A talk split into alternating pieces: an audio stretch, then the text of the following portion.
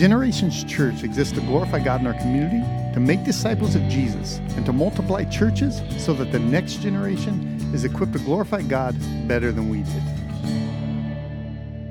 Welcome to Generations Church Podcast. We are in our series called Guilt, Grace, and Gratitude, exploring the themes and modern day connections of the Heidelberg Catechism. Hello, everybody. My name is Scotty Hines. I'm one of the pastors here at Generations Church. Alongside of me is my friend, Pastor Jeff Luddington, also at Generations Church. How are you, friend? I'm good. I'm good. A little tired this morning. A Little tired? I know this is round two. We had to stop, catch back up. Here we go. It's early.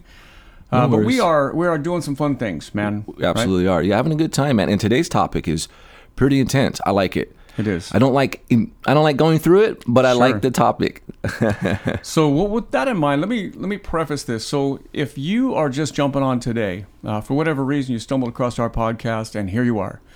We're in the middle of a series called Guilt, Grace, and Gratitude. Now, that's the nickname. Guilt, Grace, and Gratitude. Guilt, Grace, and Gratitude. Told you it's early. We need more coffee, right? right, you can do it. All right, I can do it. All right, I believe in it. Guilt, grace, and gratitude, those are the nicknames for the three sections of the Heidelberg Catechism. Now, if that is all unfamiliar territory, a catechism is a way of training someone by memorizing questions and answers, almost like a multiplication table. What is 9 times 9? Well, you memorize 81.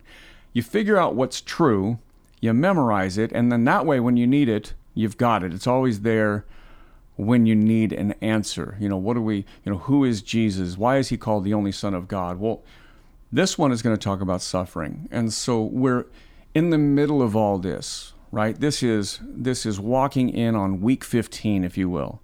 And uh, so we ask questions. There's memorized answers. I'm going to ask these questions. Pastor Scott's going to answer them as if, you know, like a father to a son or a discipler to a disciple. And we're going to walk through these topics today. These, there's three questions and answers. We're going to pick a. We're going to pick do one of them at a time. And so, uh, because you said that, it's a heavy topic. Yeah. So, here we go. Question 37 is this: What do you understand by the word suffered? that during his whole life on earth, and especially at the end, Christ sustained in body and soul the wrath of God against the sin of the whole human race. This he did in order that, by his suffering as the only atoning sacrifice, he might redeem us, body and soul, from eternal condemnation, and gain for us God's grace, righteousness, and eternal life. Oh, that's a beautiful promise, beautiful reward that we get from Christ's obedience and suffering. So uh, it seems random if you just jumped in today to ask the question, "What do you understand by the word suffered?" Okay, well, it might be a might be a one-off topic, a random conversation. We've done those, right? Yeah. But really, what's going on here is the Heidelberg Catechism is working away, working its way systematically through things that are uh, kind of doctrines that are necessary for all Christians. We're in the middle of it breaking down the Apostles' Creed, right? And so the Apostles' Creed says that Jesus suffered. And so, really, this question is aimed at that part. Yeah. What do you understand by the word suffered when you say Jesus suffered? And then, you know, as you gave that answer, it's a it's a mouthful, right? It's Absolutely. A, and when I say that, I don't mean it in a bad way, but it, there's a lot of content there. There's Yeah. a lot of meat there. And it seems people tend to, when they hear the word suffer, they immediately can have a feeling that God's mad at them. You're like, oh, I'm suffering. But really, you know, Christ suffered. And there, there's, there's always there's a reason behind God allowing us to suffer, even sometimes causing the suffer. I had a couple of great quotes, and really quick, it's um, it's a, uh, a gentleman named John Patrick, and he says, "Pain or suffering makes one think, thought makes one wise, and wisdom makes life endurable." But I like the lens changing on suffering, right? Like when you know what you're gonna get out of it, it makes it more endurable. Okay. You know what I mean? And then at the back end, because well, at the back end is where the reward is. Because Sure. honestly, man, when have we ever been through suffering? We could say the right things, Lord. I know you're working all things out for the good. Right. But man, it's a bummer when we're suffering. Sure. It is painful, but is a necessity. So suffering is a topic. You and I were talking about this before we went live. Uh, we had a pastor out, a good friend of ours, Mike Brown. He Yeah. came and spoke, and he says, "You know, Christians are not really good at suffering, uh, or dealing with suffering Right. real well in the church. We don't. We're not comfortable in that area. You know, the Psalms are filled with Psalms of lament. You know, there's a book called Lamentations that's about so. You know, so there's there's a sense of this that we're not good at it. Um, so taking what you said, that's a, a quote about our suffering, makes us think, right? It gives us this, gives us that, right? but we have to look through the lens of Jesus' suffering. So, in the Apostles' Creed, it says Jesus suffered. Now, this question says, okay, well, what does that mean? Yeah. Right? And so, really, again, the question, the person asking the question, what do you understand by the word suffered? Right? And then you're repeating back what you have memorized or what you know to be true. This part's really important, right? That during Jesus' life on earth, right? And especially at the end, it says, like, Yeah. especially at the end. That's important, though. Jesus suffered before that, right? Jesus was human, mm-hmm. right? Even though he didn't sin, doesn't mean he didn't suffer early. And not all his suffering came on the cross. But he, it says that he sustained in his body and soul the wrath of God against sin, against the sin of the whole human race, right? So Jesus goes to the cross. He, he is scourged, he is crucified. We'll get to the cross in just a minute. But he does that, right? He suffers for a purpose. And you did say something about like when we suffer, that when we know the end or when we know an outcome, it, it allows us to endure in a different way. Absolutely. Is that fair? Yeah. Right? So Jesus, knowing the end, suffered in our place. And, and so he knew in the end that would reconcile us to God. Yeah. It says that in Hebrews, correct? It says It that does. the joy set before Yeah. him, and that is us. They scorned the shame, endured the cross. Right. Mm. But the joy that was set before him, which was us, Yeah. our redemption. We are the joy. And so really the question becomes okay then why did why again did Jesus have to suffer, right? And and what is important here is what we're unpacking is that Jesus endured all that we deserve, right? That Jesus endured the death we deserve and he didn't. That Jesus endured the punishment that we that we deserve because of our sin that he didn't, right? Why must we understand God as a wrathful God then? Yeah, that's a good question, Yeah. right? Like when we think of God, and so we're talking about in this. I mean, remember, we're talking about modern day cultural connections to the Heidelberg Catechism. How does something written 450 years ago relate today, right? Well, when we look at God and we make a statement about the wrath of God or God being wrathful, um, that's not something that you hear a lot today Not at all. right? The modern day God of the Bible, if you will, the modern day God of the Christian church, typically, is a very loving God, right? Oh, God is love. You Yeah. hear people say, well, God is love. You know, how could God send people to hell? God is love, right? Yeah, yeah. Or when people want to do things that Scripture teaches is wrong, or that they hear a church say, or a pastor say, or a Christian say is wrong, where they're like, well, just, you know, God is love. And they summarize God as being love. Yeah. Now, it's not false. God is love. Well, he- yeah. But that's not only Yeah. what God is. It's part of his character trait. It's a character trait of him. It is, and in he fact, embodies the true um, he embodies the true essence of love, absolutely. but um, he's not just love. And He's the beginning Yes. and end of all love, for sure. But the number one attribute about God in Scripture is not love; it's holiness, Mm. right? That God is completely other. Now, God is not just perfect, but He is completely other. He is about something entirely other, Yeah. right? And that He is about holiness, that He is about His kingdom. Mm. And so when we talk about this, there's also the other side of that, that sin deserves punishment. yes. None of us disagree that if someone goes out and murders someone or rapes someone or you know molests a child that they don't deserve punishment.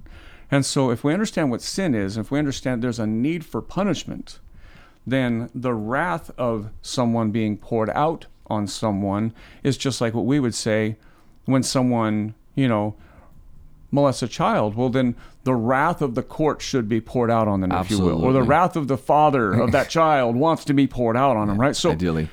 so God's wrath is just, right? Absolutely. God's God's wrath is deserved. Now we have to tie these pieces together. Jesus suffered God's wrath, right? And so I, I don't know that all of us modern day Christians that we really embrace this side of it. We know that Jesus died for us, and we know that um, that apart from Him, that we are not reconciled to God and, and going to heaven or redeemed or whatever. Uh, we we know those things, but we're not strong at understanding the true penalty for sin. Jesus had to suffer under God's wrath to fully take on the penalty for our sin. Yeah. I, I wrote in a paper once uh, that his death ex, ex, ex, ah, it extinguishes the eternal Hmm. um, pendulum of God's judgment, and it, it extinguishes it. It just puts it out. It slows it. It stops it. And that is that is kind of the point, right? Yeah. That Jesus suffers God's wrath. Those are strong words. So that we don't have to suffer God's wrath, right? Yeah. So the question goes on. Now remember, this is written in the context. If you're listening, this is written in the context of pulling apart the Apostles' Creed. You can go back and listen to that. But the next question is question 38 says, Why did he, meaning Jesus, suffer under Pontius Pilate, which is in quotes, under Pontius Pilate, as judge? so that he, though innocent, might be condemned by an earthly judge, and so set us free from the severe judgment of God that was to fall on us. So if you know the Apostles' Creed, you know that the line says that he suffered under Pontius Pilate. Yes. So now we're asking two questions. What does it mean he suffered? And why under Pontius Pilate? Mm. Right? And I think there's a couple reasons. I think one, I think Pontius Pilate is a historical marker. Right? Absolutely. Jesus was a common name back then, like Jeff or Scott. Those are common names. We all know other Jeffs. We all know they're Scotts, right? Yeah. So there's a historical marker about who this Jesus is, this Jesus of Galilee, that if you know nothing else, you can find him in history at the same time as Pontius Pilate. Yeah. So I think there's a, a marker there identifying who that is, but also there's a human reality and need, right? That that though innocent, he must be condemned by an earthly judge. Yeah. Right? So condemned like we are condemned, right? Wrath that we deserve from God poured out on him, right? Yet he is innocent. And it's his innocence that this answer gives us that sets us free. Yeah. What do you hear when you hear that? Well, kind of something a little different. I, I wanted to share it. when we see him, when we see him judged under an earthly court, right under man, uh, it's kind of like baptism. It gives us a, a visual of something that's taking place spiritual. You know what I mean? Like we actually have, uh, we understand a court process. Like, you know, we can we can modernize court. Pro- Obviously, his court process was extremely different. I mean, Sure. every time I walked down a, a hall to see a judge, I didn't have people plucking my beard out and punching me. There's a big difference. We could make that happen, you know, but yeah, I hear that you. was usually the- initiation into Sure. a neighborhood. But um, when I when I look at this, for me as a man who enjoys visuals and and um, I see it gives me some tangible, a visual observation of what he took, what happened spiritually to good. him for me. You know, I, I don't not one who always makes things personal, but it, it was for us. That's good. You talked about like baptism, and so if you're unfamiliar with that, uh, we use the language of in baptism that it's a sign and a seal, that it is a means of grace. We use a lot of language around that, but it's a visible sign of something God is doing invisibly. Yes. Right. And so you're talking about that. That's really powerful. I like that that there is a visible understanding of what God is doing. There's a human judge declaring him condemned.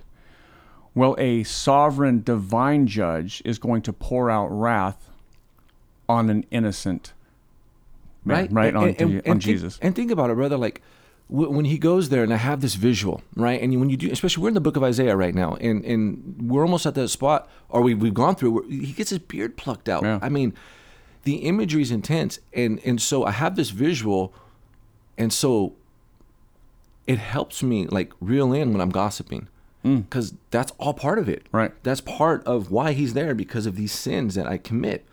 And so that visual man should really humble me. You know, That's when I sit man. with it, why is it there? And then how do I, you know, how do I see myself? As that one psalm, uh, that song said, I hear my voice call out among the scoffers. You know what I mean? Like, Mm-hmm. Yeah. just putting myself and being humbled by what he's done for us.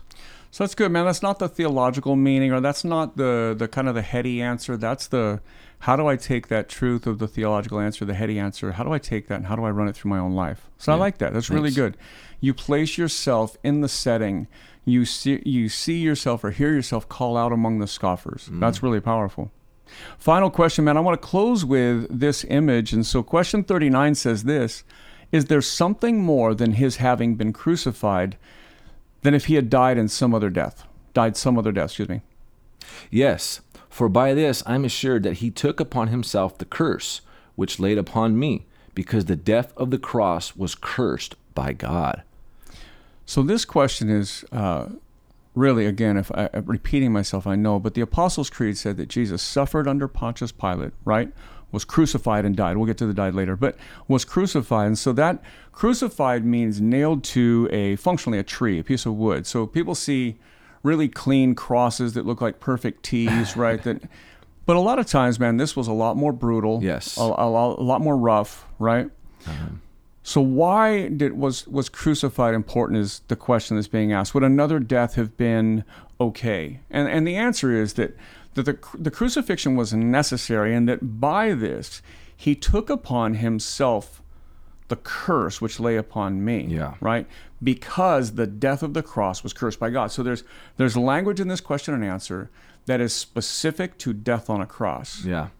Now, I want to give you something interesting. There's, uh, I bet there's two passages you've heard and know. Uh, Deuteronomy 21, 22, and 23 says this If a man has committed a crime punishable by death, and he is put to death, and you hang him on a tree, his body shall not remain all night on the tree, but you shall bury him the same day.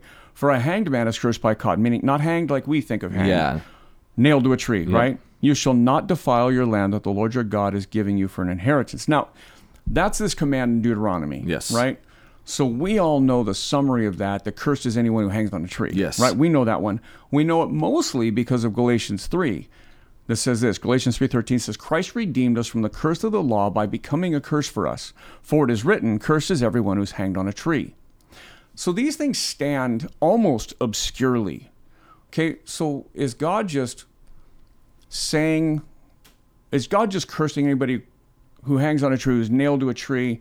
Is he doing that just about Jesus? Is there another reason? And when I was just kind of pondering that, just thinking about this, um, uh, an idea came to mind. And, Okay. and so I looked it up.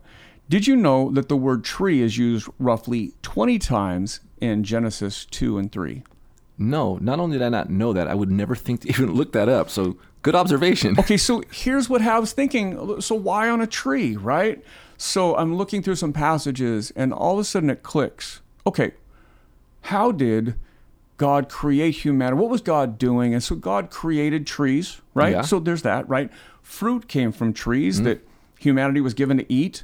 And then there was this one tree, Ah. right? That that humanity is not supposed to eat from. So there's and people ask that question like, okay, so why was that there? Well, because humanity was created to obey God. And in order for us to be obedient, there has to be a way that we're disobedient You have to have a choice. a tree. Yeah. So there's a tree. So there's this tree of the knowledge of good and evil that they're told not to eat from. Yeah. Okay, and so what do they do? So uh, the devil comes in and tempts them. Did God really say this about the tree?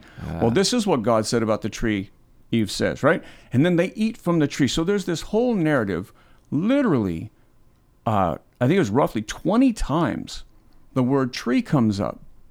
And then man and woman fail, they sin. And what does God remove them, from them? The tree of life. Right? So there's this narrative around the tree. There's this disobedience about a tree. All these things good that are provided by a tree, and there's this disobedience that comes around a tree. Now, the tree of life is only mentioned in three books of the Bible Genesis, Revelation, where God restores it, and then Proverbs, which is interesting. But Yeah. there's this idea that the tree is where sin occurred, right? Yeah. And so you fast forward through this store, there's this climactic thing that happens where God removes the tree of life, right? Because they sinned with a tree. God curses anyone who dies on a tree in Deuteronomy, which kind of stands oddly if you can't place it in a context. All this stuff takes place. You fast forward to Revelation. At the end of Revelation, when God is restoring all things, God gives them back the tree of life. There's That- Jesus hanging on a tree now. Makes a little bit more sense. It makes a lot more sense. It's almost man, I see what you did there. It's like the tree is the bookend. You know, it uh it opens up in the the, the book of Genesis and it we, Yeah. we get cursed on it. Right. And then you bring yourself all the way to the end and Jesus, you know, redeems us from the curse Yeah. on it. And then as he inaugurates his kingdom and consummates it, you know, um, or establishes it, he restores it. Yeah. That is beautiful, man. I love what you did there. That's why I didn't do it, man. I just I, I read it. You know, I read it in the Bible. You know, well, so man, I, I really like how the Holy Spirit worked in you, man, and put that together. And uh, man, I like doing these podcasts. I love talking theology, and I hope you out there who just hear this, you're encouraged, knowing that we are sharing these things so you can memorize them. It says in Psalms 119, you know, your word I've put in my heart that I may not sin against you. And this is truth. You know, everything in here is backed by Scripture, and so be encouraged if you're listening to this. Eh, these are truths that will definitely help you and grow you in your faith. And I just want to thank you for listening to the Generation Church podcast. Uh, we release uh, a new episode every Tuesday of our series called Guilt, Grace, and Gratitude. We also have some special episodes coming up for the next few weeks, so keep an eye out on Thursdays for those special topics we tackle. If you like what we're doing, we please ask that you write a review and let people know and give us a share. Thank you so much. For more information, visit our website at genfamily.church. G E N family.church. You can also follow our social media accounts at Gen Family Church.